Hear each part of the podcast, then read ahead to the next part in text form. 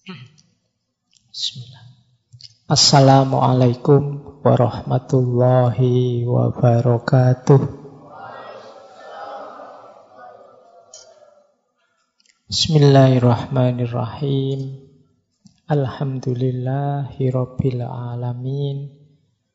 Wabihi nasta'inu ala umuri dunya waddin.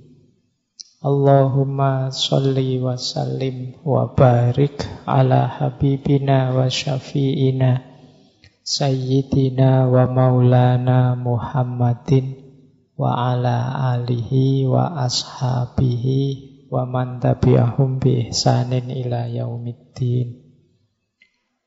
Amma ba'du. Uh, Alhamdulillah teman-teman akhirnya kita bisa mulai lagi untuk ngaji filsafat kita secara muwajah, wajah ketemu wajah. Tidak sekedar menatap laptop, menatap HP kita. Malam hari ini kita bisa memulai lagi kajian langsung. Mungkin dua tahun lebih ya, mungkin hampir tiga tahun kita model online yang saya ngajinya kayak orang ngomong sendiri di kamar. Iya, jadi ngomong dewe tidak jelas. Alhamdulillah pagi hari ini kita bisa mulai lagi. Semoga untuk selanjutnya tidak ada halangan lagi untuk kita bisa beristiqomah belajar. Baik, uh, meskipun sudah lama libur, semoga teman-teman tidak lupa dengan apa rumusnya, algoritmanya ngaji filsafat kita ini ya. Jadi semoga masih ingat bahwa yang pertama ngaji filsafat ini hakikatnya adalah belajar bersama. Jadi bukan ceramah agama, bukan pertunjukan, bukan tontonan. Sekali dua kali saya baca di Facebook atau di Instagram itu, yuk nanti malam nonton ngaji filsafat yuk. Yuk. Nggak mau nonton apa di ngaji, yuk kita belajar ya. Jadi algoritmanya itu belajar. Kalau orang belajar itu kan apa saja bisa kita pelajari asal bernuansa ilmu dalam posisinya sebagai ilmu. Jadi kalau ada yang tanya nanti macam-macam, wong ini ngaji di masjid kok ada Sokrates, Aristoteles, ada Karl Marx, ada Nietzsche dan lain-lain. Wong yang namanya belajar.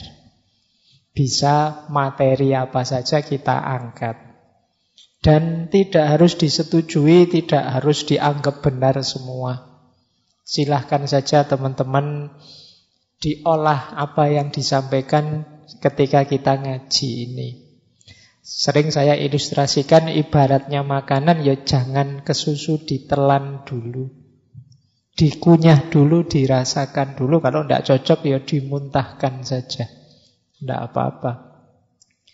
Tapi kan kita sudah tahu ketika kita tidak cocok karena kita tahu itu pahit, karena kita tahu itu tidak enak, asam dan lain sebagainya. Itu gunanya kita belajar ini. Jadi itu rumus pertama ngaji kita ini ya. Kita ini sebenarnya forum belajar bersama. Baik, saya mulai ya malam hari ini. Kita memulai tema persahabatan. Saya tidak tahu tiba-tiba kok tertarik dengan tema ini. Rasanya istilah-istilah seperti bersahabat, berteman, saling peduli, dekat itu hari ini agak langka. Kalau saya sedikit-sedikit baca medsos itu isinya itu orang saling bersaing, berkompetisi, saling menjatuhkan, saling ingin meninggikan dirinya di atas orang lain dan merendahkan yang lain dan lain sebagainya. Nah bulan ini kita belajar jadi manusia yang bersahabat. Jadi manusia yang bisa jadi sahabat dan mampu apa ya menyahabati. Ada ndak bahasa Indonesia menyahabati itu? mampu kayak cinta itu loh, menjalankan cinta secara pas. Nah, kita mampu melakukan aktivitas yang menunjukkan kita ini orang yang punya kemampuan bersahabat. Banyak filosof yang membahas itu, cuma bulan ini kita pilih beberapa dari barat sampai ke timur. Kita ambil pokok-pokoknya. Kalau saya tidak salah ingat, bulan ini lima, jadi kita ambil dari barat, dari timur, juga dari tradisi Islam. Nah, Langsung saja malam hari ini kita masuk ke mbahnya filosof, tokoh yang dipandang fondasi fundamennya tradisi filsafat yaitu Aristoteles. Bismillah ya, kita mulai nawaitunya ditata. Kita mulai di menit ke 8 lebih 20 malam ini. Semoga nanti bisa tuntas materinya, karena materinya agak banyak. Bismillah ya, saya mulai. Mungkin teman-teman ingat istilah ini. Nikomachean etik. Boleh dicari ngaji filsafat zaman-zaman dulu itu ada satu tema membahas ini. Jadi di, kalau dalam pikirannya Aristoteles persahabatan itu masuk bab etika. Etikanya Aristoteles itu namanya etika Nikomachean. Pak Nikomachean itu apa? Nikomachean itu nama orang. Jadi Aristoteles punya ayah namanya Nikomakus dan nanti putra beliau juga diberi nama Nikomakus. Mungkin Nikomakus junior lah. Jadi karena ayahnya dan anaknya namanya Nikomakus, nanti tulisan Aristoteles yang tentang etika diberi judul Nikomachean Etik. Ada kemungkinan yang memberi judul putra beliau sendiri karena nanti yang melanjutkan eh, kepemimpinan Aristoteles di kampusnya, kampus beliau namanya Lyceum itu anaknya ini, Nikomakus ini. Dan ini nanti tulisan-tulisan dikumpulkan tentang etika. Ada sekitar 10 buku yang dikumpulkan jadi satu judulnya Nikomachean. Nah, bab tentang persahabatan ini ada di bab kalau saya tidak salah ya, 8 sampai 9. Nah, malam hari ini sudah punya referensi ya, bayangan teman-teman. Coba nanti kalau ingin memperdalam tema ini, cek di bab ke-8 sampai bab ke-9. Baik, saya tidak perlu cerita tentang biografi beliau beberapa kali. Aristoteles ini jadi tema kita.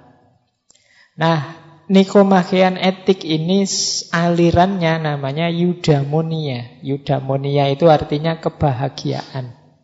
Jadi etika yang tujuannya bahagia. Etika itu kan cara manusia menata perilakunya dengan parameter baik atau buruk. Itu namanya etika. Ini teman-teman sudah paham lah sebenarnya. Cuma kadang-kadang istilah itu kan kita paham itu cuma rasanya.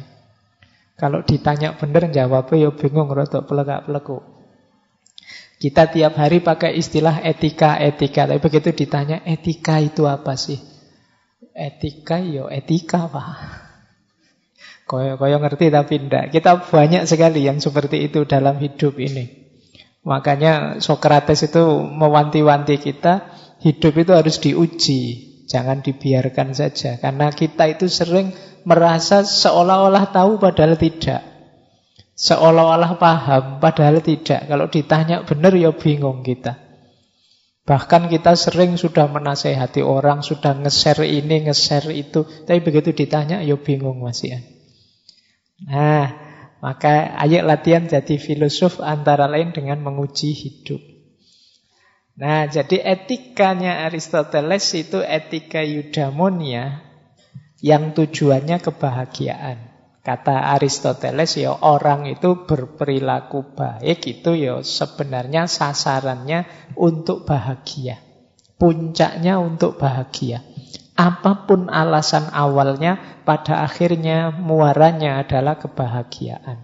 Kalau sudah sampai pada titik bahagia, ini sudah final.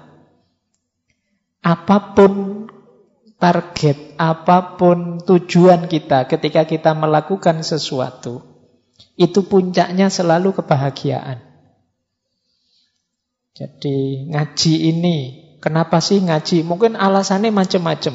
Tapi alasan itu kalau dikejar terus, dikejar terus. Ya Pak, saya biar ngerti filsafat. Kalau ngerti filsafat terus gimana? Yo biar saya bisa berpikir yang tertib Pak. Kalau sudah bisa berpikir tertib terus gimana? Kalau dikejar terus akhirnya bahagia. Jadi kata Aristoteles nilai puncaknya etik itu kebahagiaan. Ya, pikiran ini nanti sehingga disebut eudaimonia. Aliran tentang kebahagiaan. Kalau sudah sampai bahagia itu biasanya sudah tidak ada lanjutannya lagi. Loh kamu bahagia buat apa? Sudah tidak ada. Ya bahagia sudah puncaknya sudah. Akhir dari perjalanan kebaikan kita itu kebahagiaan. Inilah mengapa nanti alirannya dikenal sebagai eudaimonia, aliran yang fokus pada kebahagiaan. Tujuan hidup ini untuk bahagia. Nah, hubungannya apa dengan persahabatan nanti? Ya persahabatan itu bagian dari kebaikan. Kebaikan itu syarat orang untuk sampai pada kebahagiaan. Jadi itu ringkesnya saya tulis di situ. Jadi tujuan hidup itu bahagia. Untuk bisa bahagia harusnya kita melakukan yang baik. Hati-hati jangan sampai tertipu dengan kebahagiaan yang tidak lewat jalur kebaikan. Kemungkinan kita tidak akan sampai di terminal kebahagiaan. Maka untuk bahagia harus baik. Ya, saya lanjutkan. Nah, untuk baik, karakter kita harus baik. Nah, jadi ini menarik urutan-urutannya. Jadi tujuan hidup ini adalah bahagia. Untuk jadi bahagia, kita harus jadi orang baik. Untuk jadi orang baik, karakter kita harus baik. Jadi tindakan baik, karakter baik, itulah nanti yang membawa kita pada kebahagiaan. Kenapa sih Pak kok harus karakter baik dulu? Karena kebaikan yang lahir tidak dari karakter yang baik itu pura-pura pencitraan. Dan itu tidak membahagiakan tidak sesuai dengan jiwamu. Jiwamu sebenarnya pingin apalah masih meledak-ledak, masih susah diajak jujur, susah, masih nakal. Itu kan karaktermu masih jelek. Itu kalau ingin sinkron ya keluarnya perbuatan buruk. Ketika kalian memaksa dengan perbuatan baik dari karaktermu yang buruk, ini kan membuatmu tidak bahagia, tidak cocok dengan jiwamu. Jadi maka syarat kuncinya pembentukan karakter. Inilah nanti makanya etikanya Aristoteles ini dikenal sebagai virtu etik. Virtu etik itu etika kebijakan, kebajikan. Jadi tindakan yang baik yang muncul dari karakter yang baik. Sistem etika yang lain itu biasanya melihatnya macam-macam. Ada tujuannya. Pokoknya kalau tujuannya baik, ya baik. Namanya teleologis. Ada yang melihat jenis perbuatannya. Kalau jujur, kalau amanah, kalau bisa dipercaya, itu pasti kebaikan, pasti baik. Tapi di Aristoteles ini tidak. Yang dilihat pertama karakternya. Tidak pasti orang jujur itu baik. Ada orang jujur itu ya biar dipuji orang saja. Ada yang pencitraan saja, ada yang macam-macam. Gitu.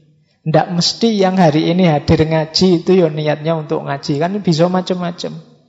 Ada yang ya nongkrong-nongkrong saja Pak rame-rame, ada yang lumayan ono kopi gratis, teh gratis, ada yang macam-macam kan di sini. Niatnya macam-macam. Jadi jenis perbuatannya kan sama. Tapi muncul dari karakter yang beda-beda sehingga melahirkan niat motif yang beda-beda ya hasilnya beda-beda. Ada yang sampai sini bahagia, ada juga yang tidak.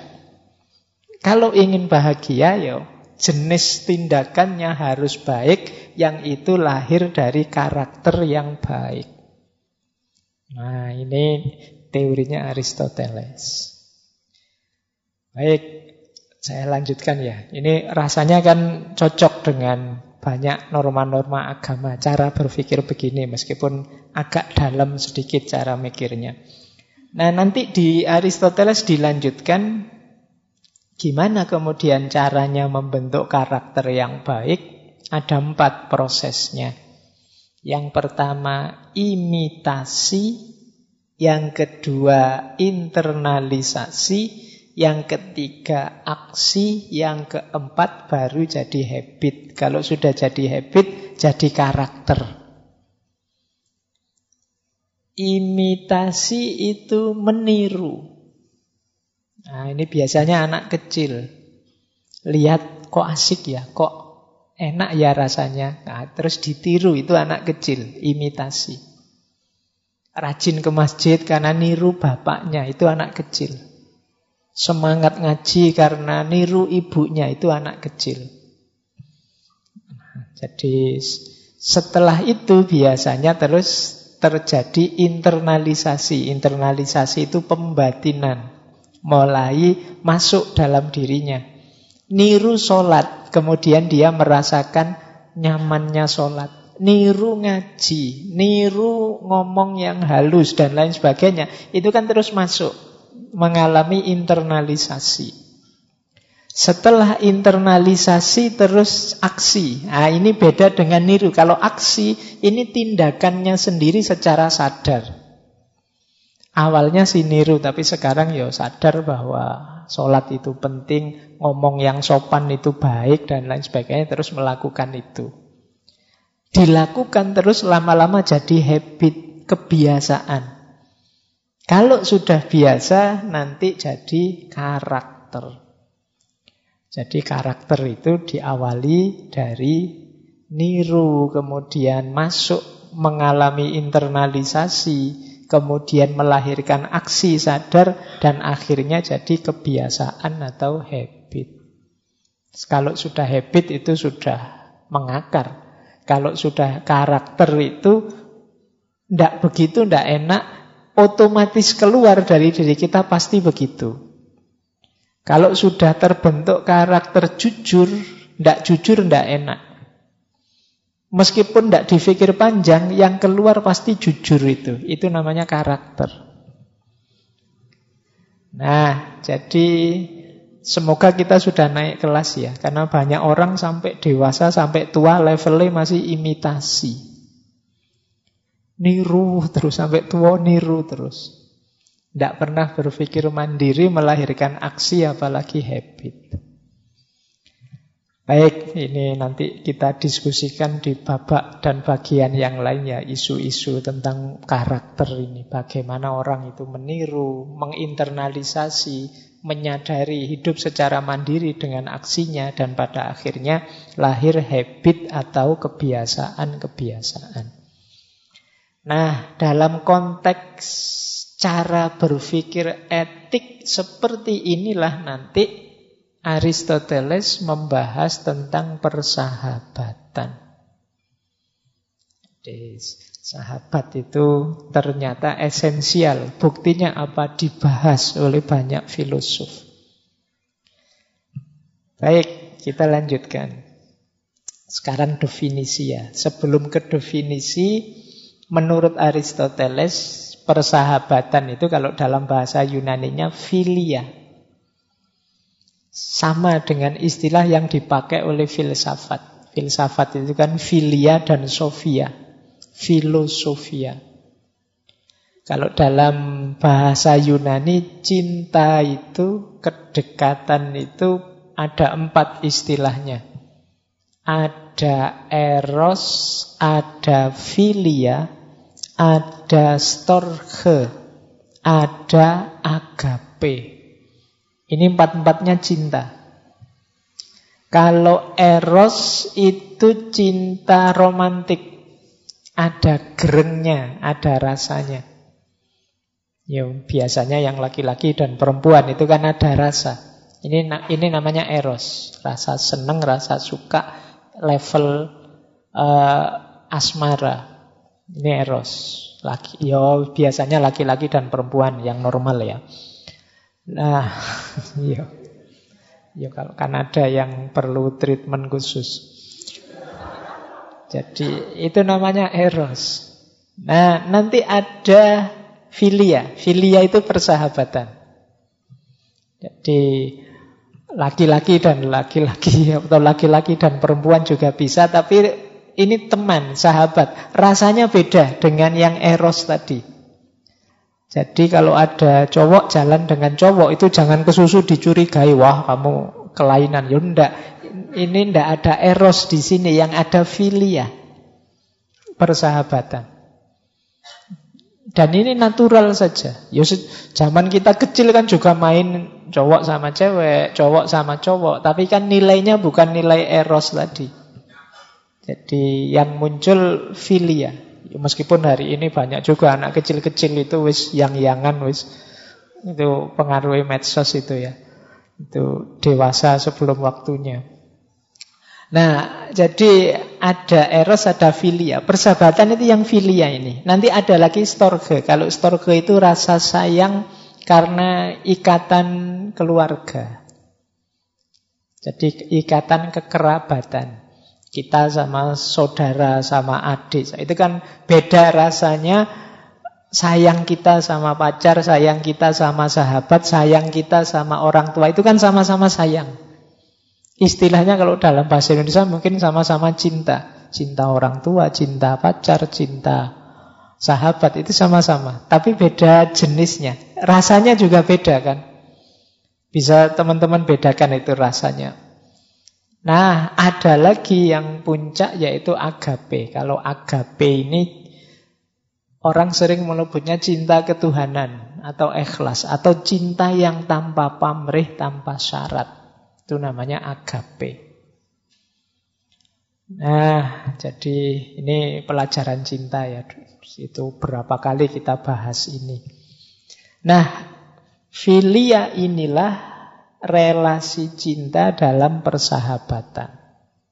Apakah itu teman, sesama sama-sama ngaji, sama-sama di kampus, sama-sama di kelas, tetangga kos dan lain sebagainya, itu rasa yang tumbuh di antara mereka ini ini namanya filia. Nah, definisinya apa? Persahabatan yang jenisnya filia itu jadi persahabatan itu relationship yang saling mengakui, mutually recognize. Kemudian saling suka. Kemudian niatnya baik, tujuannya baik dan ada aktivitas-aktivitas bersama. Ini cirinya sahabat. Paling mudah. Definisi sederhananya, siapa sih yang masuk sahabatku itu yang kita saling mengakui. Aku mengakui kehadiranmu, kamu mengakui kehadiranku. Kalau tidak saling mengakui, ya tidak mungkin jadi sahabat. Ah, kamu musuhku, kamu rivalku, kamu bukan aku, sama-sama Indonesia, tapi kamu kan oh, kalau hari ini di medsos rame itu pakai julukan-julukan kamu kan kadrum, kamu kan cebong, kamu kan banyak. Nah, itu tidak mengakui hadirnya. Jadi tidak mungkin jadi sahabat. Kemudian sama-sama suka. Tidak mungkin kan saya kamu sahabatku tapi aku benci sekali padamu kan tidak mungkin. Ya, sahabat ya mesti suka. Kalau ada diksi-diksi benci itu biasanya ya kata-kata benci tapi yang maksudnya sayang. Manusia itu unik ya, kadang keluarnya benci tapi maksudnya sayang. Eh, aku benci banget sama kamu itu. Masa kalau dijemput aku malah nunggu lama misalnya. Itu kan kata-katanya benci, tapi sebenarnya maksudnya sayang. Nah, mutually liking. Jadi sama-sama suka. Aku suka kamu, kamu juga suka padaku. Suka filia ya, bukan suka yang eros tadi. Saya itu kalau ngomong ini bayanganmu mesti urusan yang ke eros tadi. Enggak, ini sahabat, sahabat. Ya kan meskipun antar jemput kan bisa saja cuma sahabat. Iya. Loh, wong buktinya kamu nembak kan terus dia mintanya kita sahabatan aja ya. Iya, jadi ini re relasi yang lebih umum kan di situ. Jadi relasi yang bersahabat. Baik, saya lanjutkan. Jadi ada rasa sama-sama suka. Kemudian niatnya baik, tujuannya baik, ya ini pasti ya. Kalau ini berniat buruk pada kita atau punya tujuan buruk, ya bukan sahabat. Dan biasanya ada aktivitas-aktivitas bersama. Kalau sangat jauh biasanya agak sulit menjalin persahabatan. Meskipun hari ini bisa dimediasi oleh media sosial.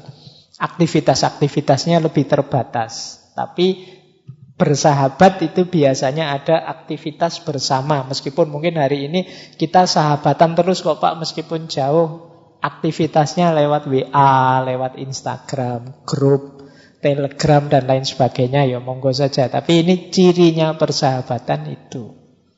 Jadi definisi sederhananya sahabat itu kita saling mengakui, kita saling suka, sama-sama berniat baik dan bertujuan baik.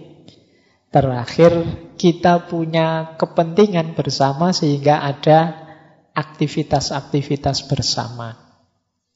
Itulah sahabat. Nah, Pak kalau ngaji seperti ini ngumpul mesti sahabat enggak? Ya tinggal kamu urai. Ini kita sama-sama suka apa enggak? Mungkin ngumpul, tapi hatinya tidak nyambung, tidak apa oh, saya tidak kenal gimana bisa suka misalnya. Berarti yang ngumpul saja tidak ada rasa di situ, belum level sahabat, belum friend.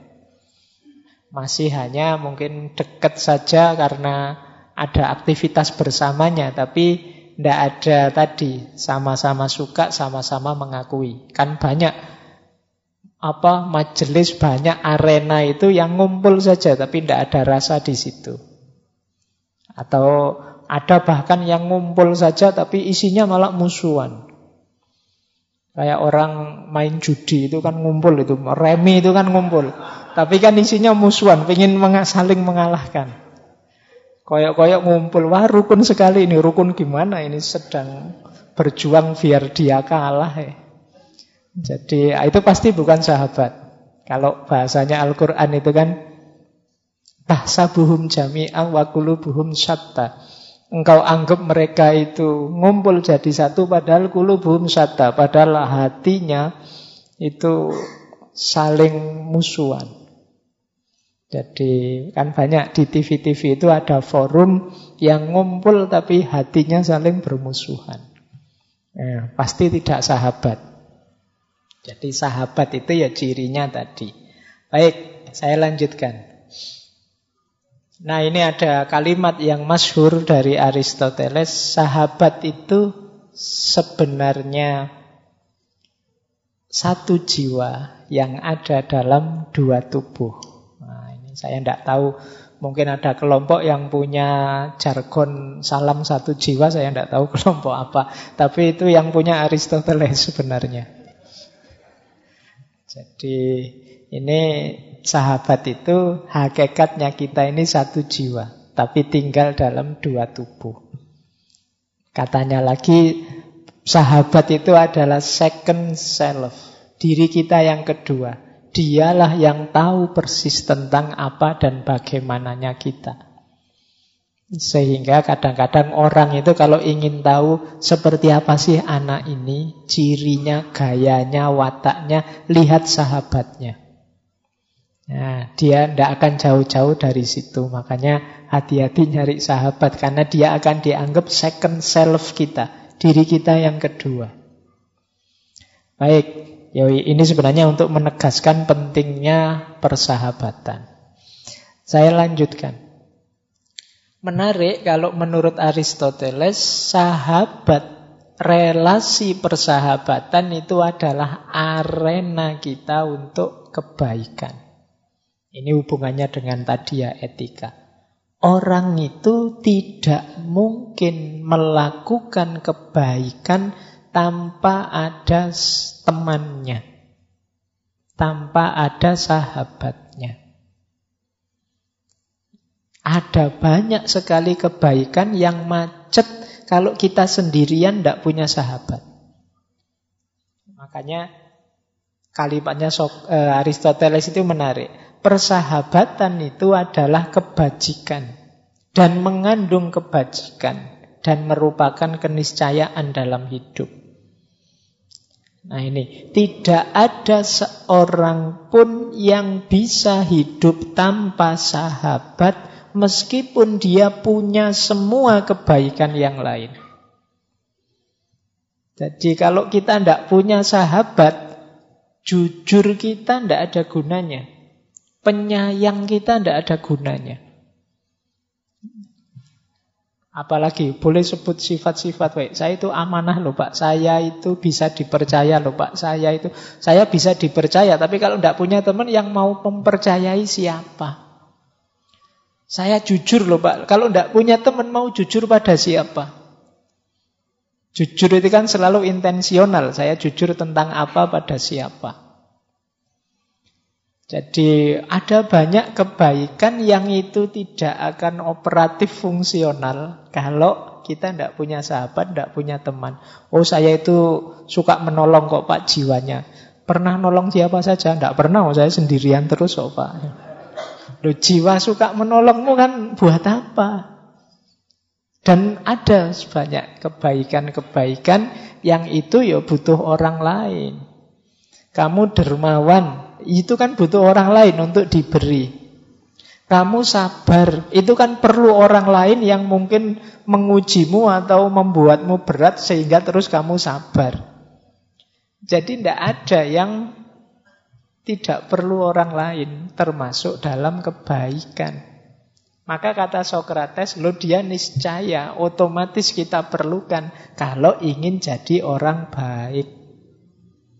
Bahkan nanti kita itu disebut baik atau tidak baik itu kan dalam rangka komparasi dengan orang lain.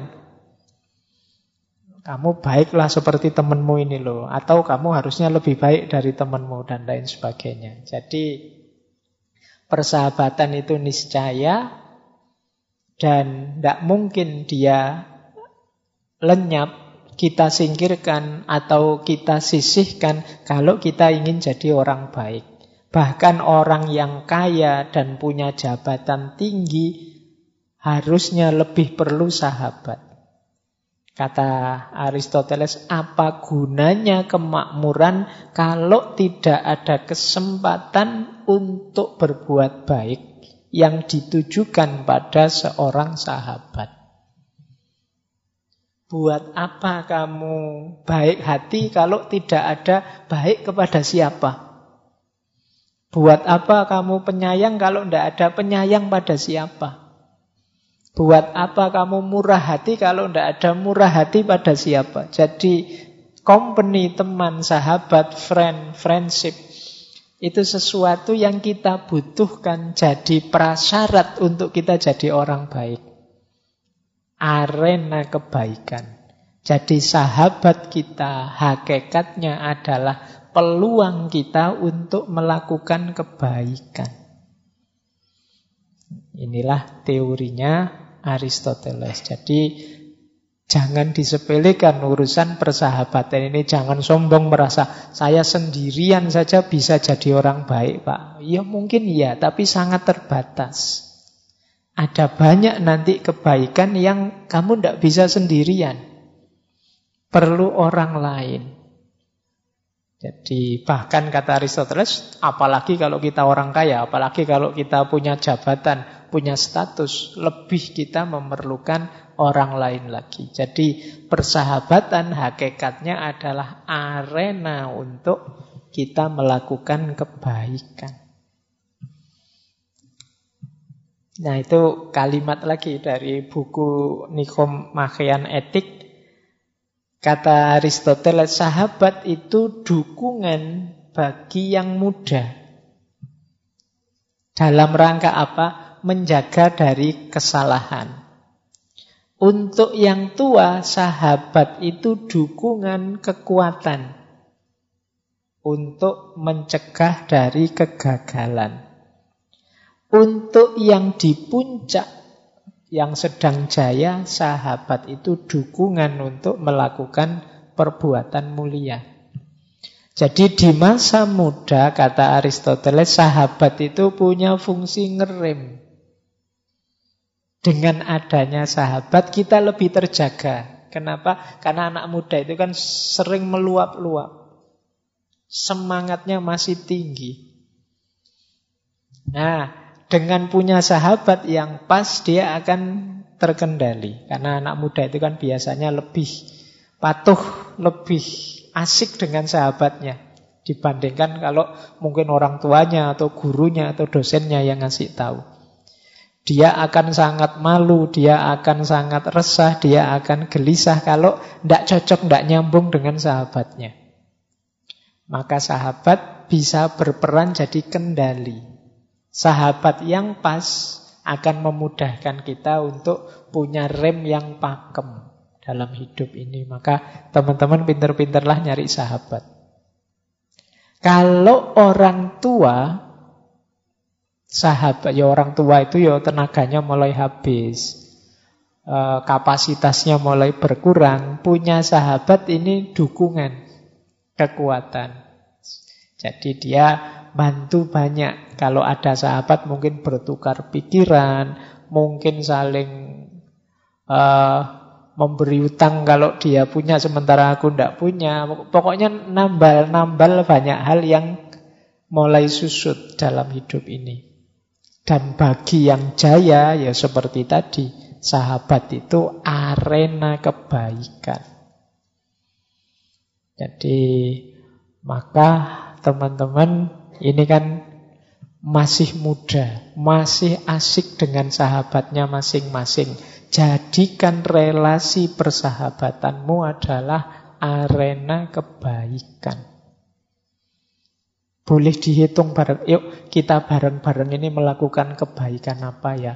Wah aku tadi baik loh, kamu subuh-subuh tak bangunin terus aku tidur lagi. Ya Alhamdulillah lumayan. Lu kan ada kebaikannya. Oh, aku peduli loh dengan kamu. Buktinya apa? Kamu punya makanan, ya aku bantu menghabiskan. Buktinya apa? Kamu punya bensin, ya aku bantu menghabiskan. Ayo jadikan arena kebaikan ya bersama. Kebaikan apa yang lahir dipicu oleh sahabatmu, demikian juga kebaikan apa yang bisa lahir dari dia karena engkau yang memicunya. Ini nanti akan jadi kunci bahwa sahabat itu memang arena kebaikan. Bayangkan kalau kita Indonesia yang luar biasa masyarakatnya beragam ini saling bersahabat semua itu mungkin seperti kalimatnya hadis itu. Ya sudu ba'duhum ba'du. Saling menguatkan. Jadi yang sini pinternya otomotif, yang ini pinternya komputer misalnya. Itu kan ya sudu baktu baktu, saling menguatkan. Yang ini pendiam, yang ini banyak omong. Nah, ya sudu baktu baktu. Jadi nggak sepi-sepi amat juga nggak terlalu rame. Nah, ini ya, jadi beda-beda, saling menguatkan, saling mendukung. Ini asik dalam persahabatan itu. Jadi arena kebaikan. Baik, saya lanjutkan. Nah, kriteria sahabat sejati tiga itu. Ini rasanya ideal sekali kalau punya sahabat seperti ini. Jangan nyari sahabat yang seperti itu ya. Jadilah kalian saja orang yang punya kualitas ini sehingga asik jadi sahabat. Biasanya kalau saya sebut ciri sahabat ideal kan terus teman-teman nyari sopo yo sahabatku yang ideal itu kan mesti ngono. Kalian mesti nyari keluar. Enggak, ini maksudnya lo kalian bentuklah dirimu jadi sahabat yang ideal. Jangan nyari keluar yo capek nanti kamu. Kalau masing-masing membentuk dirinya jadi sahabat yang ideal, jadilah persahabatan itu persahabatan yang ideal. Cirinya persahabatan ideal itu apa? Engkau ingin dia baik, segala urusannya berjalan baik, sebaliknya dia pun begitu. Nah, ini ciri pertama. Selalu ada sebaliknya, timbal baliknya. Wong ini persahabatan. Engkau ingin misalnya sama-sama mahasiswa sakos, kebetulan sekamar bersahabat, aku ingin engkau lulus cepat. Nah, aku juga ingin engkau lulus cepat. Nah itu sama-sama mendukung. Ingin kebaikan, aku ingin ujianmu lancar. Iya, aku juga ingin ujianmu juga lancar. Kira-kira kalau kamu belajar mudahnya gimana biar di kamar ini aku tidak ganggu kamu. Oh aku juga begitu, gimana caranya agar aku tidak ganggu misalnya. Aku tidak bisa ya belajar kalau banyak orang di kamar, ada orang di kamar, ya sudah saya tak keluar saja. Yang satunya juga begitu, saya juga begitu kalau belajar nggak bisa rame ya sudah. Akhirnya keluar kabeh tidak sudah sinau. Disepakati bersama ya. Yang satu, aku tidak bisa tidur kalau lampunya nyala. Yang aku justru tidak bisa tidur kalau lampunya mati. Ya sudah kita gantian saja ya tidurnya. Atau akhirnya dua-duanya tidak bisa tidur yaitu ilustrasinya. Tapi maksudnya, yuk sesama sahabat saling peduli. Jadi, aku ingin engkau baik saja. Kalau engkau melakukan hal-hal konyol yang tidak baik, yang merusak, yang menghancurkanmu, pasti aku cegah. Engkau pun pasti begitu kan? Nah, itu ini sahabat. Jangan kok, wah, karena kita sahabat, wis kamu mau apa saja termasuk yang jelek-jelek, oke okay lah ya ndak. Karena aku sahabatmu, maka aku peduli. Sehingga kalau aku tahu engkau melakukan yang jelek dan merusak, pasti aku cegah. Kenapa? Aku ingin engkau yang baik-baik. Nah itu ciri persahabatan yang pertama. Yang kedua, kata Aristoteles, sahabat sejati itu dia akan melakukan apa pun yang dia mampu untuk membuat sahabatnya bahagia. Sahabatnya pun begitu. Jadi sesama sahabat tidak enggan, tidak sulit untuk berkorban. Jadi meskipun aku capek tidak apa-apa, asal kebaikan hadir dalam hidupmu. Karena kita sahabat. Meskipun aku agak rugi-rugi sedikit, tidak apa-apa, lawang kita ini teman. Apa sih yang dicari selain kebahagiaan kita bersama? Ini sahabat. Jadi sahabat ya di ciri kedua ini pasti tidak perhitungan. Kalau sahabat sangat perhitungan itu ya mungkin bukan sahabat, mungkin dagang hubungannya. Jadi, oh minggu lalu kan aku sudah jemput itu bensinnya habis sekitar setengah liter. Ah, setengah liter itu kalau dikruskan nasi kucing itu dapatnya itu perhitungan rek itu sahabat. Sahabat tidak akan menghitung itu. Kemarin ujian kamu tak kasih tahu contekan dua soal. Sekarang aku minta satu aja, tidak dikasih. Loh, sahabat bukan perhitungan begitu. Jadi karena nyontek itu keburukan, maka aku halangi engkau dari keburukan. Oke. Okay. Oh, sakar PDW bikin anak itu. Oke ya, jadi ciri kedua seorang sahabat itu dia mau berkorban. Memberikan sepenuh daya yang terbaik untuk sahabatnya. Nah, yang sana juga begitu. Aku akan memberikan yang terbaik untuk sahabatku. Itu ciri kedua. Ciri ketiga, sahabat itu tidak pamrih. Jadi termasuk sekedar menunggu balasan tadi. Aku sudah melakukan kebaikan loh, sekarang giliranmu yang melakukan kebaikan pada kunda. Itu namanya pamrih. Tidak nunggu dibales, tidak minta diingat-ingat. Tidak hari ini juga tidak besok. Itu sahabat. Kamu ndak inget po, dulu waktu kita mahasiswa baru yang suka nganter-nganter kamu siapa? Ini yang diinget-inget terus kayak gini itu kemungkinan bukan sahabat. Ya kalau diinget hanya untuk dikenang ndak masalah, tapi diingat untuk minta balasan itu. Yo, kalau memang ada perlu yo sampaikan saja, tidak harus sambil ngungkit-ngungkit yang sudah diberikan. Jadi ya karena memang sesama sahabat ya saling membantu, saling mendukung. Kadang-kadang memang harus disampaikan permintaan, permohonan. Boleh ndak aku pinjam sedikit saja akhir bulan ini aku sudah tipis kan ndak masalah. Nah yang sana juga oke okay deh ya tak kasih. Tapi yo kamu pengertian lah ya ini kan aku juga sama-sama akhir bulan. Sudahlah kita makan bareng-bareng saja ya dengan uang sedikit ini misalnya tidak masalah sesama sahabat. Jadi kayak saya dulu di pondok itu kalau akhir-akhir bulan itu uangnya nipis itu ya strateginya mendekati santri-santri yang masak. Nah, itu kan lumayan kan dapat makan gratis mepet-mepet. Kayaknya bantu-bantu apa itu mesti dikasih. Jadi tidak khawatir kita itu kalau punya banyak sahabat.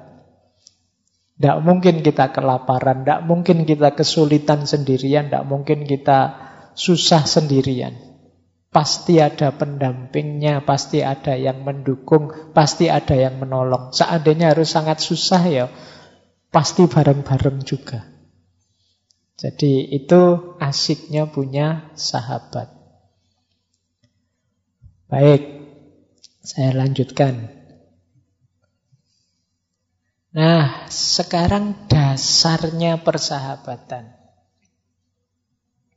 Kata Aristoteles, dasar ini maksudnya yang membuat kita bersahabat dengan seseorang itu awalnya apa? Kata Aristoteles, ya biasanya rasa bersahabat itu muncul karena tiga hal. Jadi kita tidak memiliki rasa untuk segalanya, tapi hanya pada yang kita sukai, kata Aristoteles. Yang kita suka itu yang gimana? Biasanya tiga. Yang baik, yang menyenangkan, atau yang berguna. Ini nanti jadi dasar tiga jenis persahabatan. Jadi kita itu bersahabat itu kan karena suka. Suka itu biasanya karena tiga hal. Karena memang kita tahu dia baik, atau dia menyenangkan, atau dia berguna.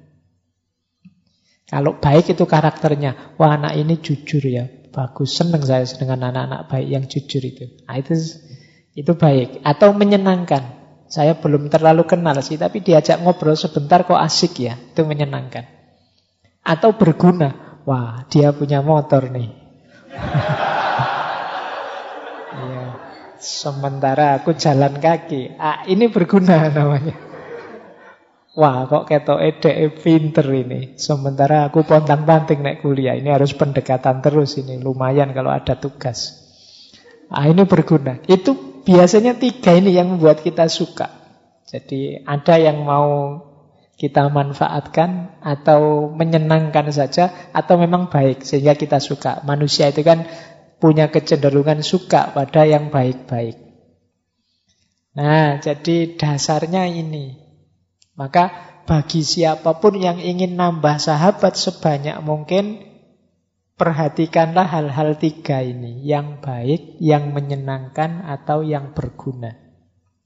Sebenarnya tidak ada satu orang pun yang tidak punya salah satu paling tidak dari kualitas-kualitas ini. Apakah itu kebaikan atau menyenangkan atau berguna. Paling tidak yang berguna itu ya apa ada orang yang tidak berguna sama sekali tidak ada. Ya wis ana gunane le sithik-sithik yang nggo nambah-nambah temen di Facebook kan lumayan, nggo nambah-nambah grup WA kan lumayan, tidak ada yang sama sekali tidak ada gunanya. Atau yang menyenangkan, ya gue hibur-hiburan lah. Ah lumayan aku punya teman kamu, akhirnya aku tidak terlalu merasa minder. Ada yang lebih di bawah saya ternyata. Lo itu kan ya lumayan menyenangkan. Bisa membahagiakanmu. Jadi banyak, tidak ada yang orang itu yang mungkin sama sekali tidak layak jadi sahabat. Selalu saja ada alasan untuk kita bersahabat dengan dia, siapa pun itu. Jadi kecuali kita memang pribadinya agak pribadi cuek, tidak peduli agak terlalu egois. Nah, itu sulit melihat kebaikan orang, melihat sisi menyenangkannya orang atau manfaat gunanya orang lain. Jadi kalau versinya Aristoteles, yo yuk kita sukai siapa saja dalam aspek kebaikannya, sisi menyenangkannya atau sisi bergunanya. Kok hari ini sulit sekali Pak, orang itu rukun, orang itu dekat, orang itu saling bersahabat. Padahal ya satu bangsa, padahal ya satu agama, padahal ya bahkan satu kelompok, satu kelas, satu organisasi. Caranya cari tiga aspek itu. Fokuslah pada kebaikannya. Tidak ada orang itu yang 100% jelek. Pasti ada baiknya. Hari ini banyak orang itu kalau sudah tidak suka, lupa bahwa orang itu selalu ada saja baiknya. Yang selalu kita lihat jeleknya. Mari kita lihat baiknya.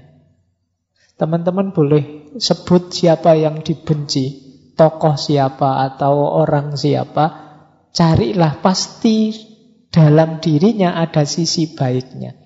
Ini akan membuat apa? Menawarkan kebencian yang mungkin terlalu dalam dalam diri kita. Oh ya dia ya manusia kok. Pasti ada baiknya. Oh, mungkin dari sisi kepemimpinan tidak luar biasa, tapi cintanya pada keluarga luar biasa.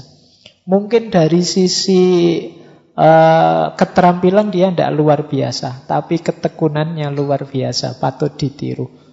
Mungkin dari sisi macam-macam dia ini ya kurang ajar, ya kriminal, ya penjahat.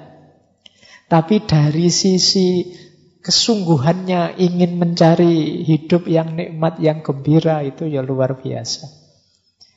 Kan banyak orang yang sudah tidak ingin lagi senang, nggak peduli lagi dengan hidupnya. Loh, hidup itu kan betapapun amanatnya Allah. Orang yang ingin senang-senang saja itu kan juga sebenarnya sesuatu yang ada sisi baiknya. Tidak ada orang itu yang jelek 100% total. Maka yuk kita latihan. Melihat siapa pun di sisi baiknya, di sisi menyenangkannya, atau paling tidak gunanya. Orang itu loh juahatnya luar biasa, kriminal, tidak ada baiknya sedikit pun. Tapi lumayan, gara-gara ada dia aku bisa bercermin, bisa belajar. Semoga aku tidak kayak gitu nanti. Loh itu kan guna juga. Gara-gara dia ditangkap, sekarang aku jadi orang yang hati-hati, semoga aku tidak masuk lubang yang sama. Itu guna juga. Tidak ada orang itu yang sama sekali sia-sia. Kita musnahkan saja, kita singkirkan, kita hapuskan saja dari muka bumi. Tidak. Selalu Siapa pun dia, ada sisi baiknya, ada sisi menyenangkannya, ada makna dan guna kehadirannya di muka bumi ini. Bahkan Namrud, Fir'aun, dan kawan-kawan itu kan hari ini jadi pelajaran kan buat kita. Kalau tidak ada Fir'aun kita tidak belajar tentang seperti itu loh tipe pemimpin yang jangan sampai kita jadikan pimpinan. Kalau tidak ada Namrud juga begitu. Kalau tidak ada Haman, oh seperti itu loh. Birokrat intelektual yang tercela itu. Itu kan tetap dia ada fungsi, ada makna kehadirannya. Tidak ada orang yang sama sekali tidak bermakna kehadirannya. Berarti apa? Ada titik-titik dalam diri siapa pun yang memungkinkan kita untuk bersahabat. Oke. Apakah saya juga harus bersahabat Pak dengan orang yang jahat, yang buruk? Nanti dijelaskan di belakang oleh Aristoteles. Tapi yang jelas inilah dasar persahabatan. Nah, kategori persahabatan. Ini laptopnya beda tadi tulisannya jadinya mecah-mecah. Saya nulisnya kan di laptop yang lebih modern dari ini. Jadi kalau masuk sini jadi fontnya hilang. Nah, saya kecilkan biar teman-teman bisa membaca ya. Jadi ada perfect friendship, ada imperfect friendship.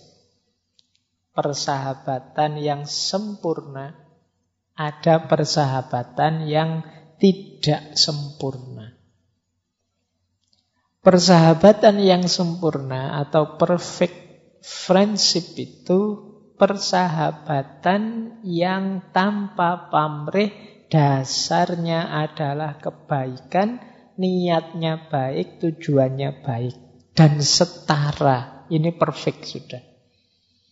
Setara itu seperti tadi timbal balik. Tidak hanya satu pihak. Saya tulusnya luar biasa, yang sana pamrihnya luar biasa. Ini tidak setara, tidak perfect. Biasanya kalau tidak setara itu nanti ada sisi-sisi zolimnya. Jadi apakah itu namanya bukan persahabatan Pak kalau tidak setara. Ya sahabat sih tetap tapi imperfect.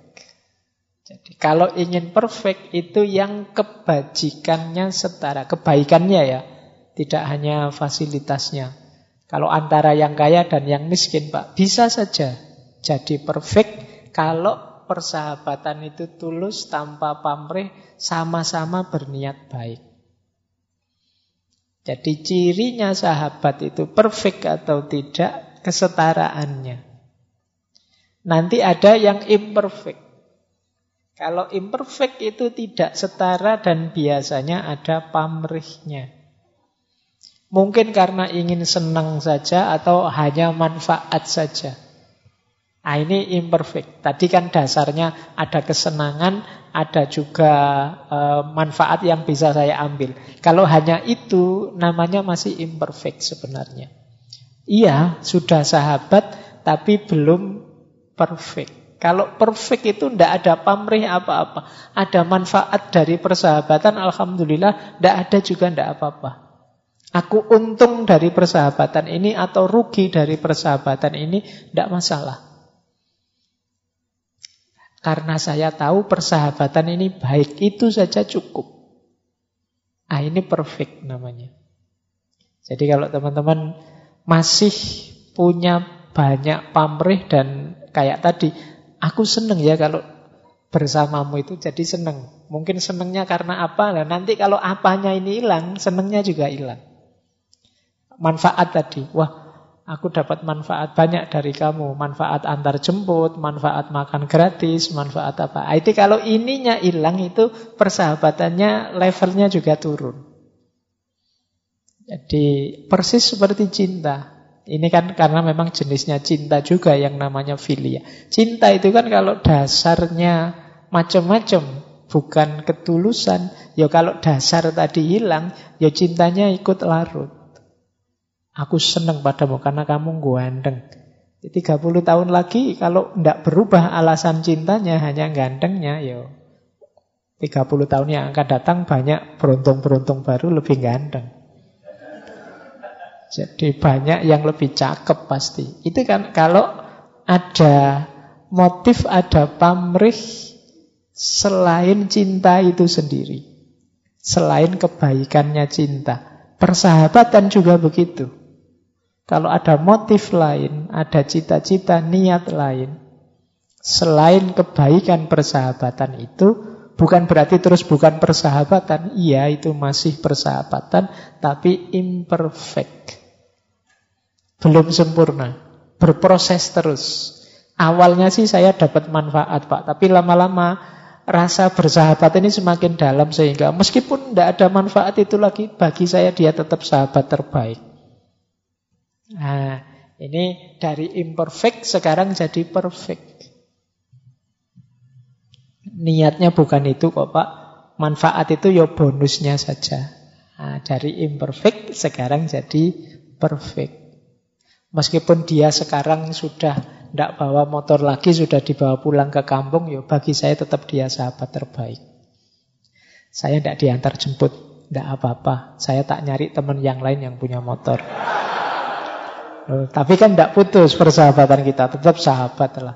Bahkan kalau bila perlu kalau aku punya motor gantian aku yang antar jemput dia.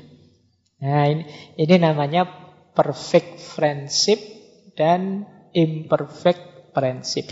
Imperfect friendship bukan berarti sesuatu yang tercela, tapi masih bisa ditingkatkan lagi. Ya namanya perfect sebenarnya juga tidak sederhana, berat. Bersahabat yang sama sekali tanpa pamrih itu kan biasanya ya tidak gampang, berproses.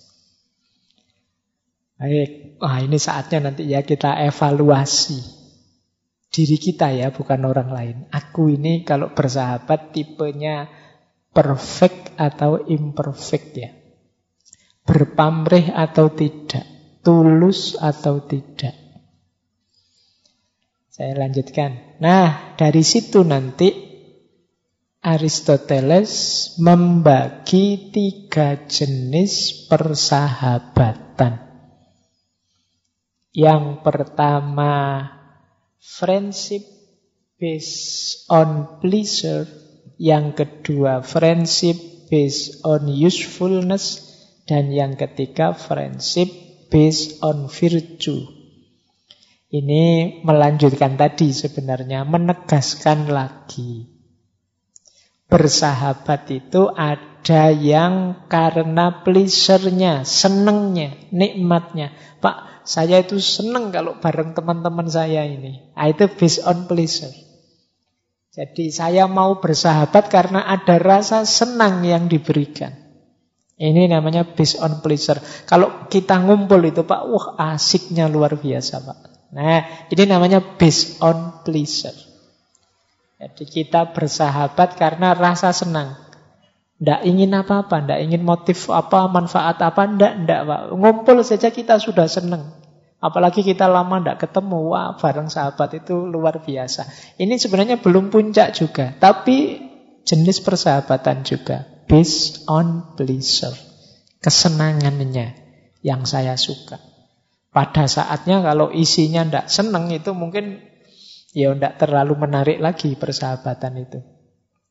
Kemarin sih asik-asik aja, seneng-seneng karena masih mahasiswa, belum terlalu banyak masalah. Masalahnya sepele-sepele, mungkin makan warung di mana dan ngopi ngafe di mana. Ah, tapi sekarang sudah dewasa semua, sudah punya anak, berkeluarga semua. Yang dibahas sudah kerja di mana, terus anaknya berapa, akhirnya yang jomblo jadi mengkeret, yang belum dapat pekerjaan tidak berani muncul dan lain sebagainya, jadi tidak asik lagi. Dulu menyenangkan, setara semua, tapi sekarang sudah beda-beda ceritanya.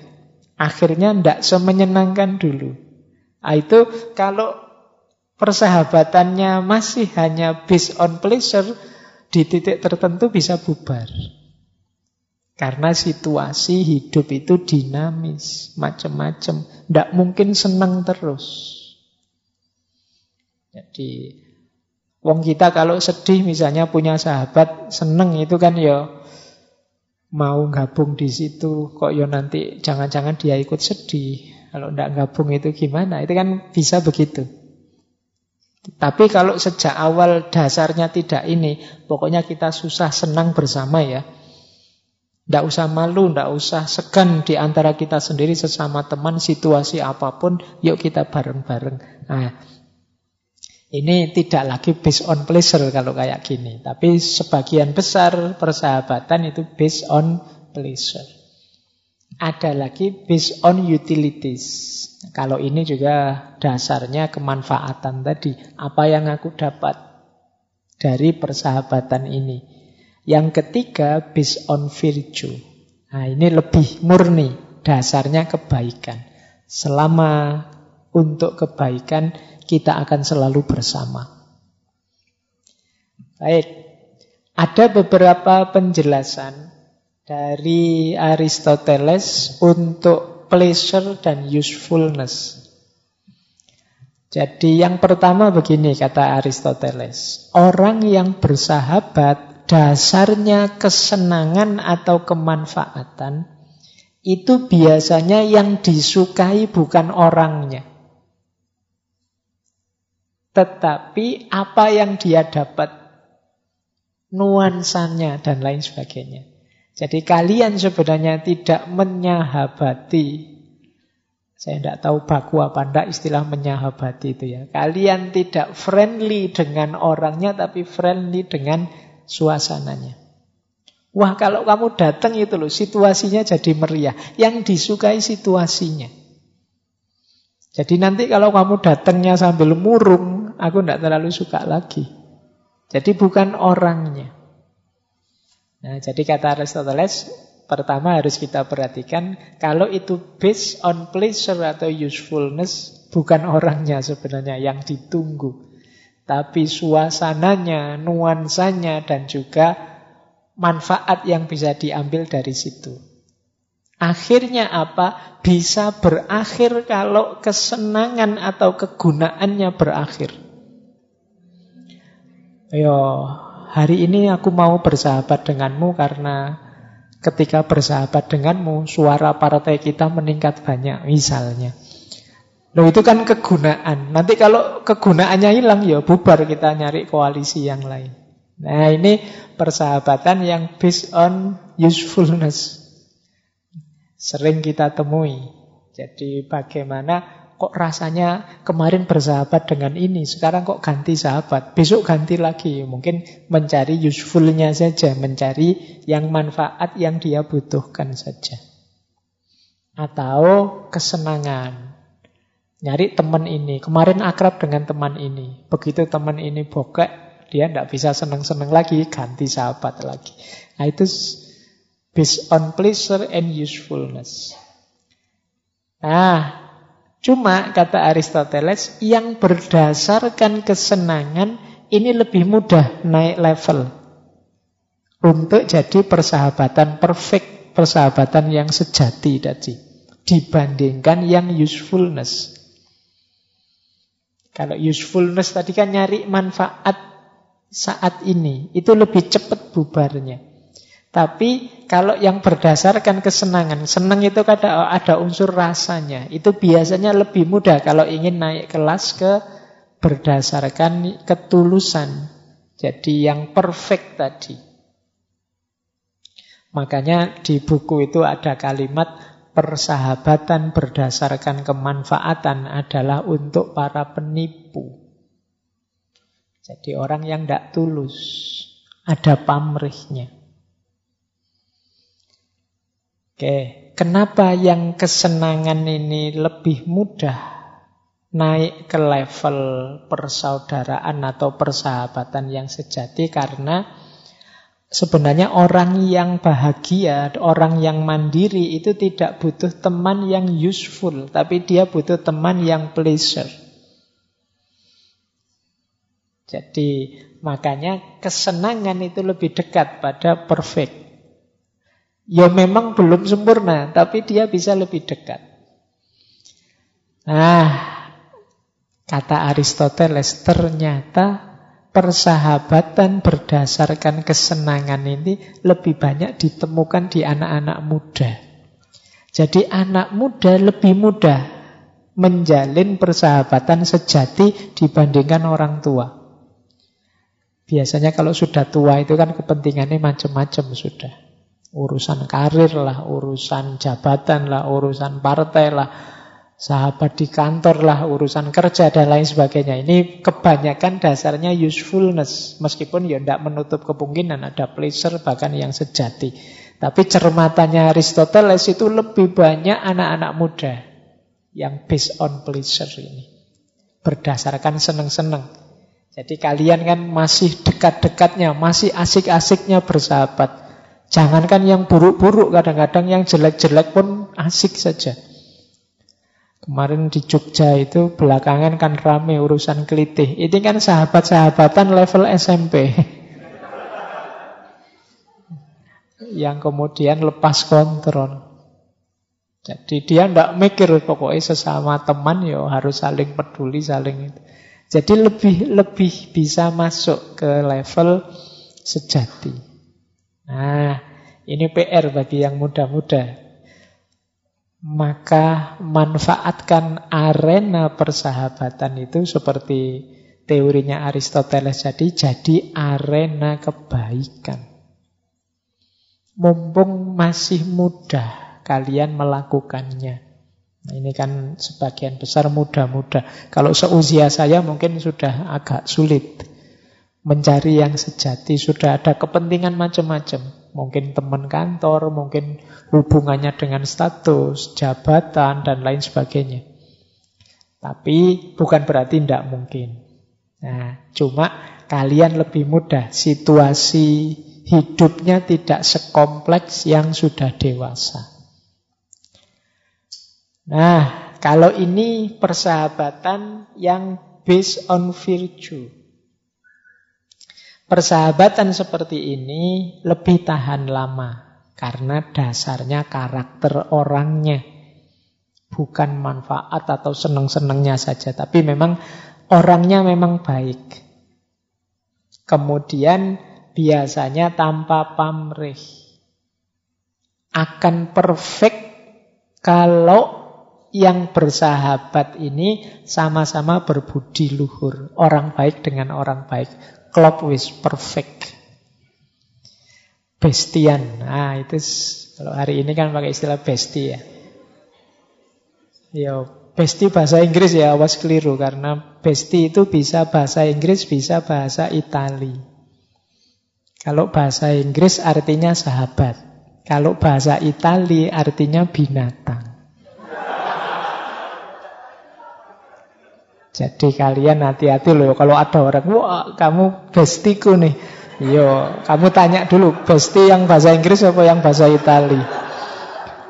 Iya, jangan-jangan kalau bahasa Itali terus Wah, berarti kamu nganggap aku binatang ya, ngono. Oke, jadi bestian dengan dasar virtu ini akan lebih langgeng. Jangan lupa, kalau kita levelnya virtu yang tertinggi ini, pasti dapat pleasure, pasti dapat utilities. Tidak usah khawatir.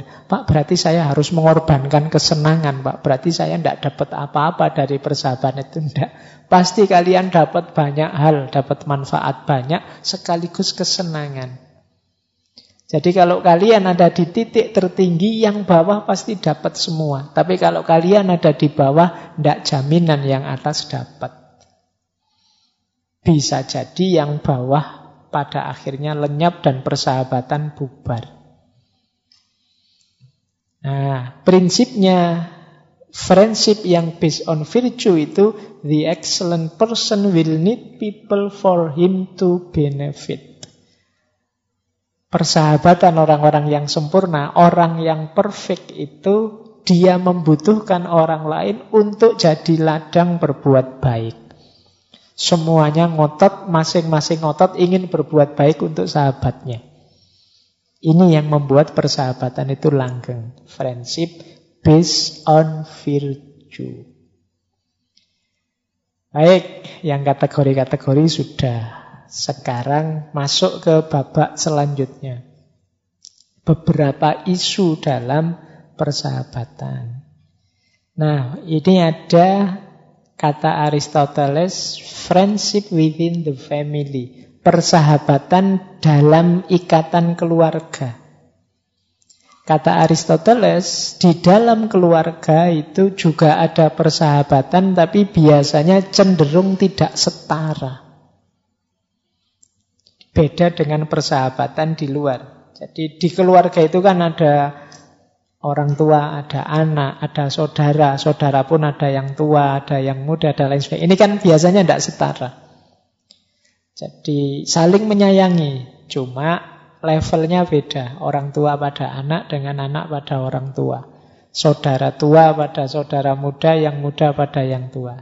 Jadi punya kecenderungan tidak setara karena ada fungsi-fungsi pokok yang harus dimainkan di dalam rumah.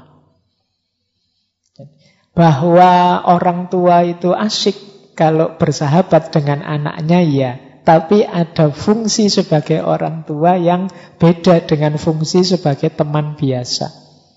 Itu yang membuat kalau dalam rumah itu persahabatan punya kecenderungan tidak setara yang lebih tua atau lebih tinggi posisinya biasanya pemberiannya lebih banyak dibandingkan yang posisinya lebih rendah. orang tua dengan anak, kata Aristoteles, ya pemberian orang tua lebih banyak pada anaknya. Sehingga anak kemudian dituntut hormat pada orang tuanya. Mungkin saudara tua dengan saudara muda kan juga begitu. Yang tua biasanya perannya agak besar pada yang muda. Misalnya waktu sekolah itu yang tua kan sudah sekolah duluan, akhirnya ngajari adiknya. Ya, perannya lebih besar. Mungkin nanti yang tua menikah duluan. Nah, nanti nuntun yang muda dan lain sebagainya. Jadi relasi family, relasi dalam rumah itu relasi yang punya kecenderungan tidak setara. Tapi bukan berarti tidak bisa bersahabat. Yang menonjol dalam relasi family, kekerabatan, kekeluargaan itu adalah peran masing-masing yang berbeda-beda. Ada tanggung jawab yang beda-beda. Itulah yang nanti membedakan relasi dalam family. Jadi yang tua memberi lebih banyak, yang muda dituntut untuk lebih menyayangi. Oke, bahkan nanti ada tesis dari Aristoteles, ibu sayangnya lebih banyak dibandingkan ayah. Tapi ayah pemberiannya lebih banyak dibandingkan ibu. Ya karena ya bayangannya Aristoteles kan yang kerja itu bapak. Kalau hari ini mungkin beda ya, tesis ini mungkin berubah. Ya Aristoteles anak zamannya sendiri, dia melihat zaman itu ya yang kerja yang laki-laki, yang perempuan di rumah. Dia tidak melihat Jawa hari ini misalnya kadang-kadang yang laki-laki di rumah ngomong anak, yang perempuan kerja. Nah, itu kan situasinya berubah. Beda dulu, beda sekarang. Yo, itu yang saya sebut kritis tadi ya. Pikiran-pikiran para filosof pun yo jangan ditelan begitu saja. Mungkin ada yang pas, mungkin ada juga yang tidak pas. Tidak pas bukan berarti salah, tapi situasinya berubah. Yang itu mungkin zaman Aristoteles tidak ada. Nah, jadi yang pertama ini, jadi ada isu friendship within the family persahabatan antar keluarga. Yang kedua, civic friendship. Ini berarti persahabatan antar sipil. Kayak kita ini kan sebenarnya civic friendship. Kata Aristoteles bersahabat itu ya bisa dengan orang yang kita kenal, bisa juga dengan orang yang tidak kita kenal. Jadi Pak saya tidak kenal maka saya tidak bisa sahabatan Bisa saja kok. Baru kenal saja juga sudah bisa sahabatan. Apalagi punya basic yang sama. Wah kita sama-sama muslim. Wah kita sama-sama Indonesia. Wah kita sama-sama orang Jogja. Ini kan dasar-dasar civic Persaudaraan sipil. Saya tidak kenal kalian Tapi Pak saya pernah ikut ngaji filsafat loh Pak Oh kan otomatis iso tadi sahabatan Meskipun tidak kenal dalam Nah, Aristoteles punya tesis bahwa civic friendship itu di antara penentunya adalah pemerintah. Jadi apakah warga negara ini saling bersahabat atau saling bermusuhan itu kuncinya pada pengelolaan pemerintahan yang bagus. Jadi kalau pemerintahannya baik, persahabatan sipil itu akan baik karena dasarnya adalah kebaikan. Tapi kalau pemerintahannya buruk, persahabatan itu biasanya dasarnya kepentingan-kepentingan sesaat. Nah, boleh sekalian membaca situasi hari inilah. Seperti apa sih kalau pakai teorinya Aristoteles ini? Benar atau tidak? Nah ini panjang kalau diuraikan ya. Cuma saya menarik masuk ke sini tentang civic uh, friendship ini. Kata Aristoteles, when people are friend, they have no need of justice. But when they are just, they need friendship in addition. ketika masyarakat itu saling bersahabat, mereka tidak butuh keadilan. Tetapi ketika mereka adil, mereka butuh persahabatan. Oh ini kayaknya filosofi nek ngomong bulat gini ki. Mikirnya harus agak dalam. Maksudnya begini, sesama sahabat itu kan kita tidak perlu perhitungan. Itu yang dimaksud they have no need of justice. Jadi pijakan hubungannya bukan lagi adil. Kalau bahasa agama ya, tapi ihsan. Kamu punya utang padaku, tadi janjinya bayarnya hari Rebu tanggal 1. Tak tunggu sampai hampir 10 malam belum bayar-bayar. Tidak apa-apalah wong konco dewe Itu kan harusnya ini wis dolim sama yang ngutangi. Tidak adil itu. Wong sudah janji kok harusnya amanah. Pasnya yo mau hari ini yo hari ini. Tapi ndaklah wong yo temen aja saya maklumi. Besok juga ndak apa-apa kok. Nah ini yang dimaksud they have no need of justice. Sesama teman, sesama sahabat itu biasanya saling memaklumi. Aku mau pakai baju yang itu malah diambil dulu sama temanku, dipakai dulu misalnya. Eh, tidak apa-apa lah wong sahabat. Nah, ini namanya tidak perhitungan. Ada satu peribahasa yang menarik tentang friendship ini bahwa friendship itu prinsipnya no sorry, no thank you. Jadi no sorry, no thank you itu tidak tidak banyak bilang sorry, tidak banyak bilang thank you. Bilang sorry sama thank you itu kan sama orang lain. Kalau sama orang lain dikit-dikit, terima kasih ya sudah dibantu. Terima kasih ya, itu kan kayak orang lain aja. Sama temen, enggak, gitu-gitu amat lah. Kalau sama orang lain kan kita salah dikit, maaf ya, maaf ya kan. Lewat saja gitu, kalau bukan temen kan, maaf ya nyun sewu. Kalau sama temen, alah diterabas ya sport doai. Kan gitu, sesama teman saling memaklumi. Jadi meskipun engkau tidak bilang sorry ya sudah aku maafkan. Meskipun engkau tidak bilang terima kasih tidak masalah. Wong kita itu bestie kok.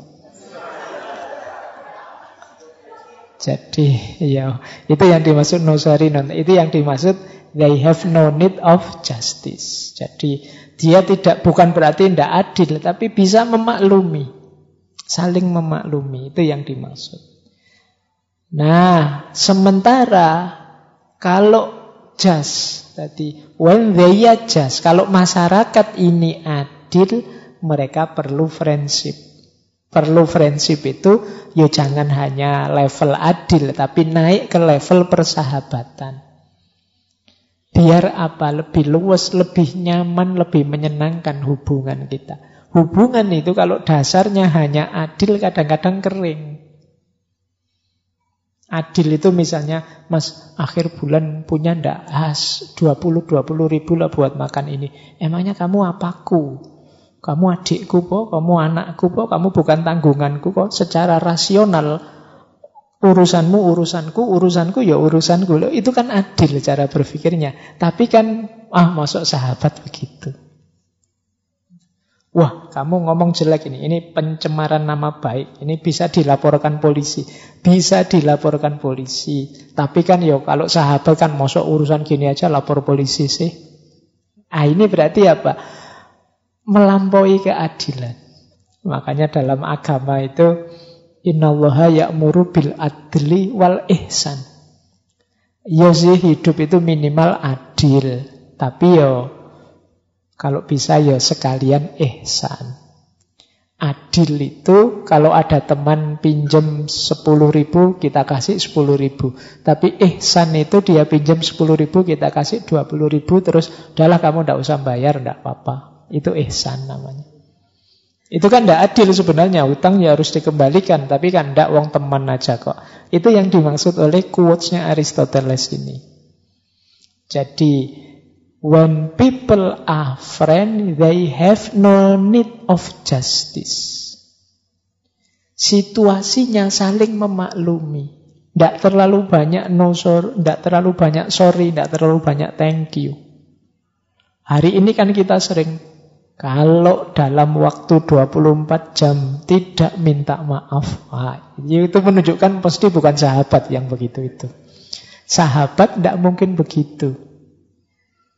Jadi sahabat ya rumusnya kayak tadi ya, ada no sorry, no thank you. Konco dewe mosok kaya orang lain aja ada apa-apa dikit minta maaf ya, permisi ya, mohon kelonggaran hatinya ya. Sudah longgar hatinya sejak awal. Kalau itu memang sahabat. Jadi inilah yang dimaksud oleh Aristoteles when people are friends they have no need of justice. But when they adjust, they need friendship in addition. Jadi kalau memang masyarakat kita ini kok rasanya sudah adil, ya jangan hanya berhenti di adil dong. Ayo naik ke level friendship. Jadi adil itu lo saya kerja keras, penghasilan saya sekian, saya nikmati salahku apa? Meskipun tidak berbagi kan itu memang hakku. Iya, adil itu memang. Kamu dapatnya segitu, tapi mbok yo friendship dong, eh san dong, kasihan itu yang belum dapat kerjaan.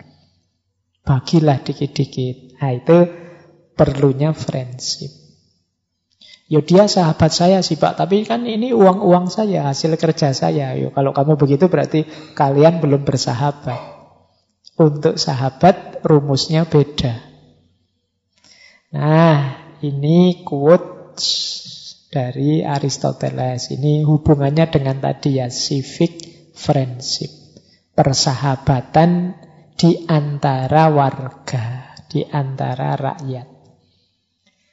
Terus, di Nikomachian etik ada satu konsep dari Aristoteles sebelum seseorang mencintai sahabatnya, dia harus mencintai dirinya sendiri dulu. Jadi prasyaratnya persahabatan itu self-love. Cinta diri. Jadi cinta diri baru cinta orang lain. Orang yang tidak mencintai dirinya atau tidak bisa mencintai dirinya, tidak bisa jadi sahabat yang baik. Wong kepada dirinya sendiri saja tidak baik, apalagi kepada orang lain. Jadi cirinya persahabatan itu self-love. Kata Aristoteles, orang yang tidak cinta dirinya itu orang jahat. Kok orang mau nipu? Ini sebenarnya orang jahat, orang yang tidak mencintai dirinya. Kenapa? Karena kalau dia tahu bahayanya menipu untuk dirinya, lahir maupun batin, pasti dia tidak nipu.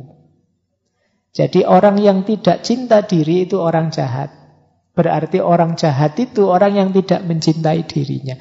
Kalau kalian melakukan keburukan, kejelekan, jangan dikira efeknya untuk luar kalian. Pertama-tama yang dapat efek itu dirimu sendiri. Jadi Sahabat yang baik adalah orang yang mencintai dirinya. Antara lain dengan cara melakukan kebaikan. Jadi yang dimaksud oleh Aristoteles orang yang self-love mencintai diri itu adalah orang yang melakukan kebaikan. Sehingga dia menjadi orang baik dan jadi sahabat yang baik. Kalau orang tidak cinta diri atau orang jahat, ketika kita jadikan sahabat, efeknya empat. Yang pertama apa? Orientasinya pasti ke arah keburukan. Bersahabat dengan orang yang tidak cinta diri atau orang jahat, ya kita akan terseret ke arah yang jahat. Yang kedua, kita cenderung melakukan hal-hal yang buruk. Punya teman kok rajin misuh-misuh, tidak lama lagi kita akan fasih juga misuhnya. Itu bisa dipastikan karena sahabat itu kan influensial, sangat berpengaruh dalam hidup kita. Yang ketiga, sahabat yang tidak mencintai dirinya itu hanya akan membawa kenangan buruk.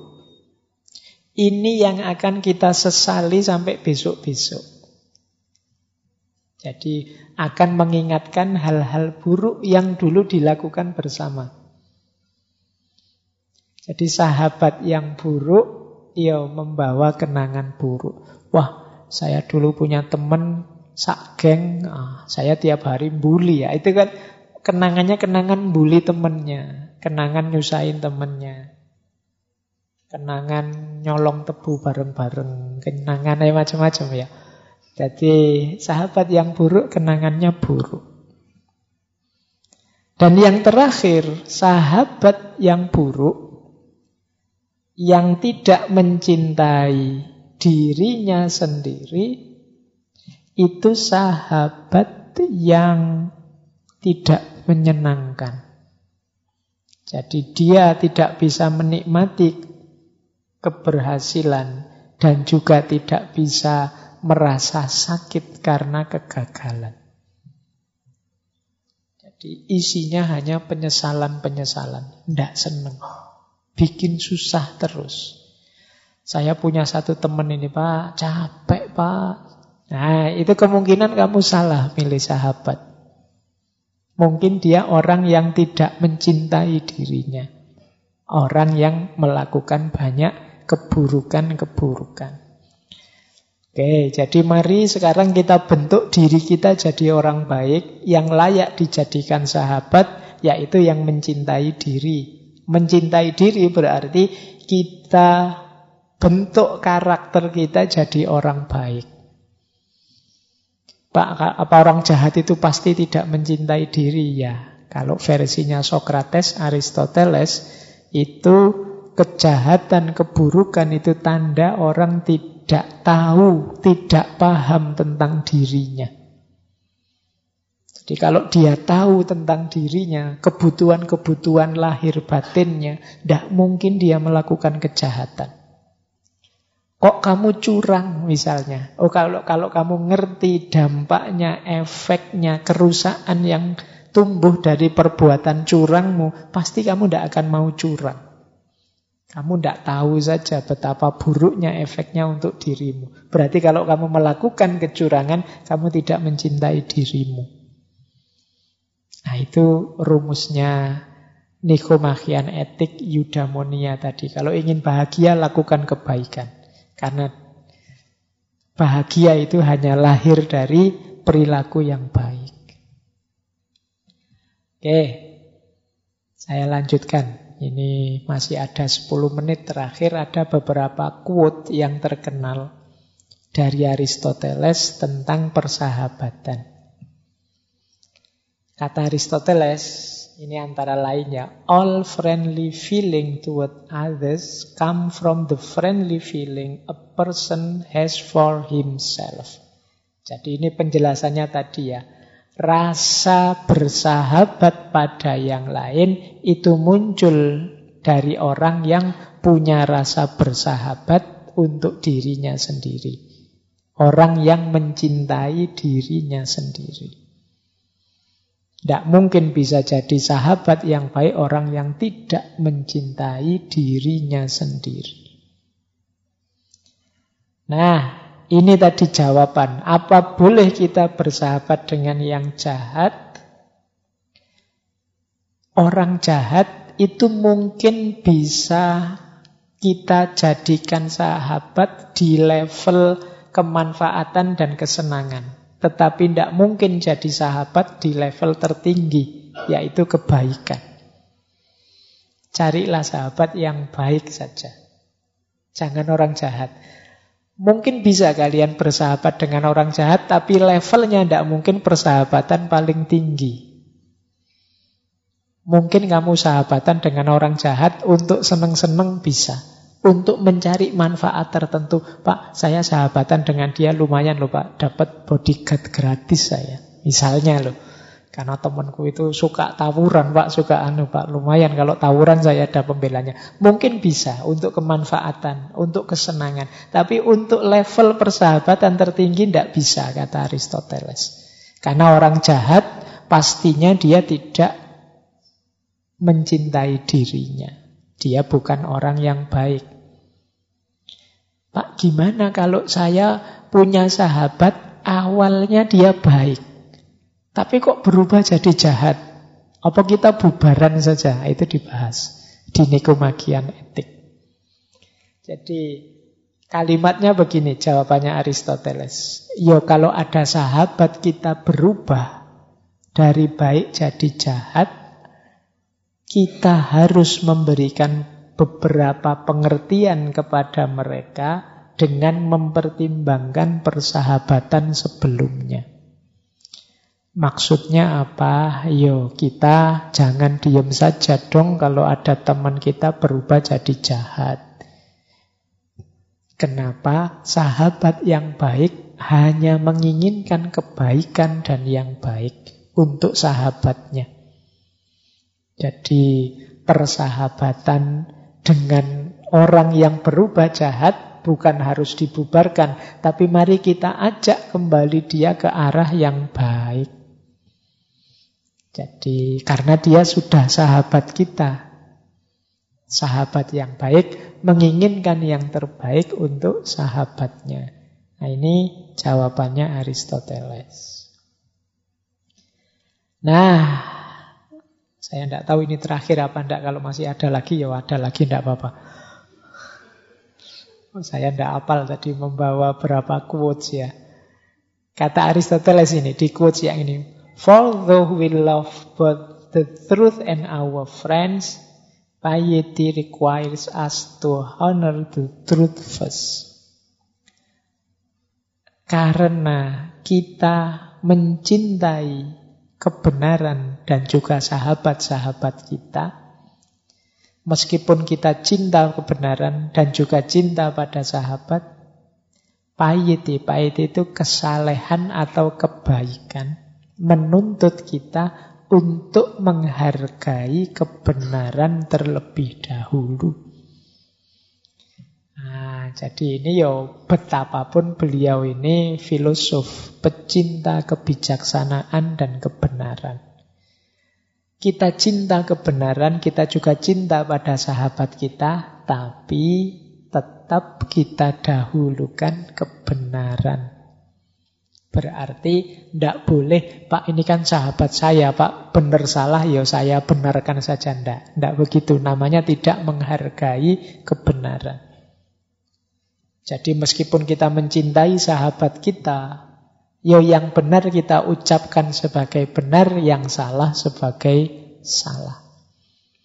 Jadi itulah penghormatan kita Termasuk penghormatan kita kepada sahabat kita. Bukti bahwa kita sayang dia, cinta dia, peduli dia adalah kita ingatkan dia kalau dia keluar dari jalur kebenaran. Jadi tetap nanti mungkin temanmu nanti kamu milih aku apa kebenaran? Ya kebenaran yang dipilih. Jadi saya tidak tahu mungkin ada cerita apa, kasus apa, terus kalian harus milih. Ini kebenaran, ini sahabat. Kata Aristoteles, ya, dahulukan kebenaran. Harusnya prinsip kebenaran tidak tabrakan dengan prinsip persahabatan.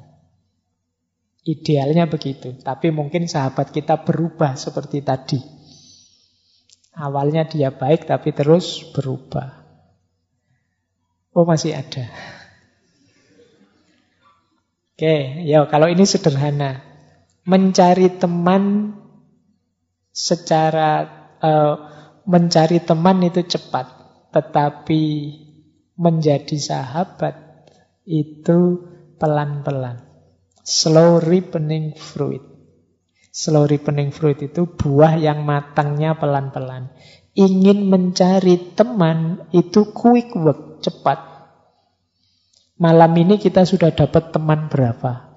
Tapi untuk jadi sahabat itu perlu proses. Besok misalnya sudah kuliah lagi, ketemu lagi teman-teman yang kemarin mulai semester 1 tidak ketemu-ketemu, sekarang ketemu. Itu kan begitu ketemu langsung dapat teman 40 misalnya, sak kelas. Tapi kan belum sahabat. Dari 40 ini mungkin satu atau dua nanti jadi sahabat dekat. Yang lain tetap teman biasa saja. Nah, kapan seseorang jadi sahabat? Yo balik ke depan tadi, mungkin karena menyenangkan, mungkin karena ada manfaatnya atau kebaikan yang kita sukai. Jadi wishing to be friend is quick work, but friendship is a slow ripening fruit. Jadi ingin jadi teman itu cepat, tapi persahabatan itu proses seperti buah yang matangnya pelan-pelan. Jadi yo ternyata juga ndak instan. Jadi kalau tiba-tiba kamu mau ndak sahabatan dengan aku? Yo pelan-pelan nanti kita akan jadi sahabat. Dengan banyak faktor. Eh masih ada lagi? Ah, ini menarik. A friend to all is a friend to none. Orang yang punya prinsip, pokoknya semuanya temanku deh. Itu sebenarnya dia bukan temannya siapa-siapa. Jadi ini menarik ya, nanti kalian renungi. Jadi kenapa? Karena berteman itu ada kedalaman, ada intensitas, kedekatan, keberpihakan, pilihan-pilihan. Saya senang Pak dengan orang yang tipenya ini bisa dekat. Nah, masuk akal.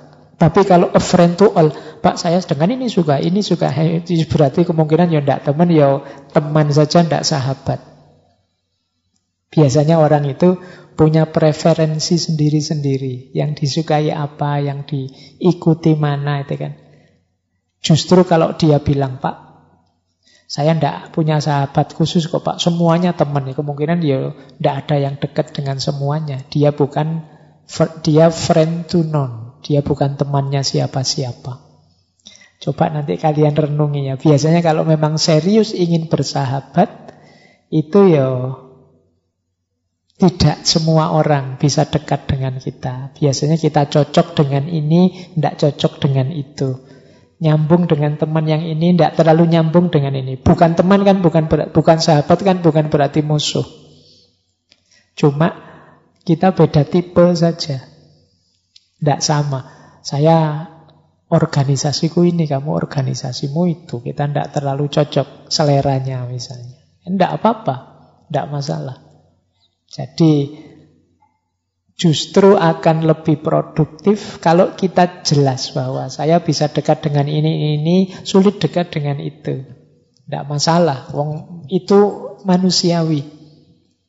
Nah, biasanya justru orang yang bilang saya teman siapa saja bisa dekat dengan siapa dan lain sebagainya, ini sulit mendalam. Makanya disebutnya Aristoteles a friend to none. Apalagi kalau difikir lebih dalam lagi. Hidup ini sering kali menuntut kita memihak. Saya teman dengan orang yang dilemahkan, dizolimi, dan tidak mungkin saya berteman dengan orang yang merusak, menzolimi. Nah, ini lebih dalam lagi. Tidak mungkin, oh saya teman semuanya kok Pak, malah tidak bertanggung jawab. Nah, itu di antara makna-makna dari quote-nya Socrates ini.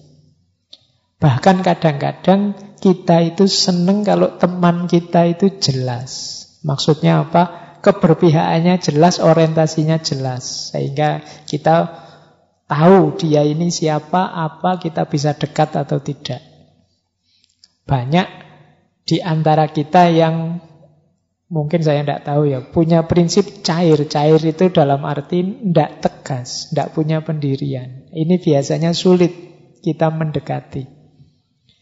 Jadi, Mas, aliran ini apa aliran itu? Ah, saya bebas saja aliran apa saja. Itu kan sulit. Kita menyikapi dia, bersikap di hadapan dia, apa yang harus saya lakukan di depannya itu kan sulit. Nah, justru lebih bertanggung jawab, ya jelas saja saya itu alirannya ini, cara berpikirnya begini, orientasi saya ini. Wah kalau kayak gitu saya tidak terlalu cocok mas. Oh ya tidak apa-apa, berarti kita berbeda. Saling menghargai saja. Jalan. Jadi tidak harus kemudian karena khawatir dimusuhi terus kita, wah saya bisa apa saja kok Pak, itu malah menyulitkan. Kayak kalian mungkin nanti melamar pekerjaan, diwawancara, terus bisanya apa mas? Ah, apa saja bisa. Kalau bapak pengen apa itu malah tidak diterima kalian. Justru yang jelas. Dalam hidup ini kadang-kadang prinsip ini dipakai. A friend to all is a friend to none. Jadi kalian harus jelas tegas sukamu apa. Nah, jangan cair. Oke, kapan-kapan kita lanjut bahas itu. Jadi hidup ini ada kalanya kita harus cair, toleran, bisa menerima masuk ke mana saja. Tapi ada kalanya kita harus tegas, jelas siapa kita, apa orientasi kita. Untuk milih pasnya apa, di situlah kita perlu kebijaksanaan. Dan bidang yang serius menggarap kebijaksanaan adalah bidang filosofia yang sangat cinta pada kebijaksanaan bidang filsafat. Baik, saya kira itu ya teman-teman. Semoga bisa mengantarkan tidur malam hari ini. Iya, karena tak lihat sudah mulai ribet ngantuk ya. Tapi sebelum sampai rumah jangan tidur dulu ya, pulang dulu. Khawatirnya di kendaraan sudah ngantuk. Baik, untuk malam hari ini saya kira itu ya cukup sekian. Insya Allah kita lanjutkan lagi minggu depan. Nah, minggu depan ini, malam hari ini konsepnya lurus sekali dari Aristoteles, masuk akal sekali. Mungkin minggu depan cara berpikirnya agak berbeda tentang persahabatan. Saya akhiri sekian dari saya, kurang lebihnya mohon maaf. Wallahul muwafiq. Wallahu a'lam bisawab. Wassalamualaikum warahmatullahi wabarakatuh.